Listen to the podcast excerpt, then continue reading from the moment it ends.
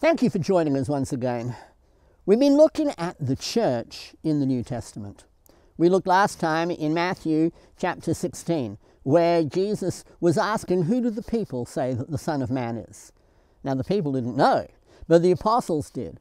And Peter, when he was asked, he said, You are the Christ, the Son of the living God. Now, we notice Jesus' answer to Peter in verse 18. But I say to you that you are Peter, and upon this rock I will build my church, and the gates of Hades will not overpower it. We see that the church wasn't built on Peter, but on Christ. Jesus was the owner, he was the builder, and he only built one church. But I want to also notice what he said the gates of Hades will not overpower it. He's telling us that death won't come to the church. Once the church has been established, it will never die. Now, notice, verse 19. But I will give you the keys to the kingdom of heaven, and whatever you bind on earth shall have been bound in heaven, and whatever you loose on earth shall have been loosed in heaven. Peter was given the keys to the kingdom. Now, this isn't some strange allusion to Peter having the keys to the gates of heaven. Here, the church and the kingdom are used interchangeably. Peter was the one who had the keys. What do we use keys for? We use keys to unlock and open. Peter was the one who was going to unlock and open the church. And we read of that in Acts chapter 2. Now, this is a wonderful passage, Acts chapter 2. We read at the beginning of it, it, it's on the day of Pentecost, and we read of the baptism of the Holy Spirit. We see because of the, the great signs and the wonders that happened there, a great multitude of people gathered together.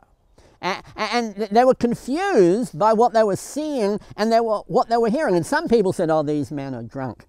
But notice in verse 14, but Peter, taking his stand with the eleven, raised his voice and declared to them, Men of Judea, and all you who live in Jerusalem, let this be known to you, and give heed to my words. For these men are not drunk, as you suppose, for it is only the third hour of the day. But this is what has been spoken of through the prophet Joel. Peter begins one of the greatest sermons that we read of in the Bible. Did you, re- did you realize who's speaking now? Peter the one who was given the keys to the kingdom, and he's about to open that kingdom. And he preaches this sermon to the Jews there.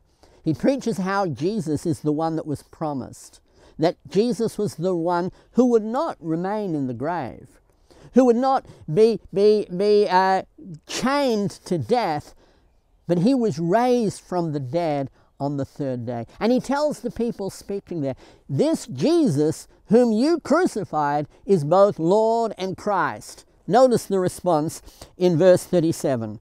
Now, when they heard this, they were pierced to the heart and said to Peter and the rest of the apostles, Brethren, what shall we do? You see, as Jesus was speared in his side while he hung on the cross, the words that Peter spoke to these people pierced them to the heart. They realized what they had done.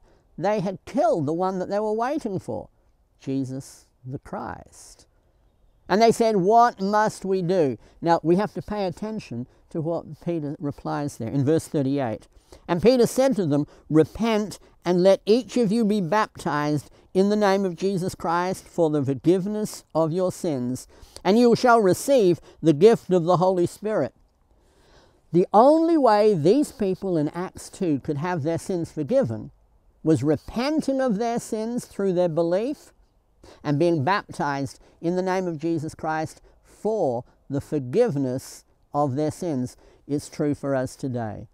We cannot be saved unless we believe and we repent and then we are baptized into Christ for the forgiveness of sins. That's when we have our sins washed away. So, what was the response? Notice verse 41. So then, those who had received his word were baptized, and that day there were added about 3,000 souls. Oh, what a great reception! These people received and believed the words of Peter. And they did just what he said. They were baptized for the forgiveness of their sins. And there were added that day 3,000 souls.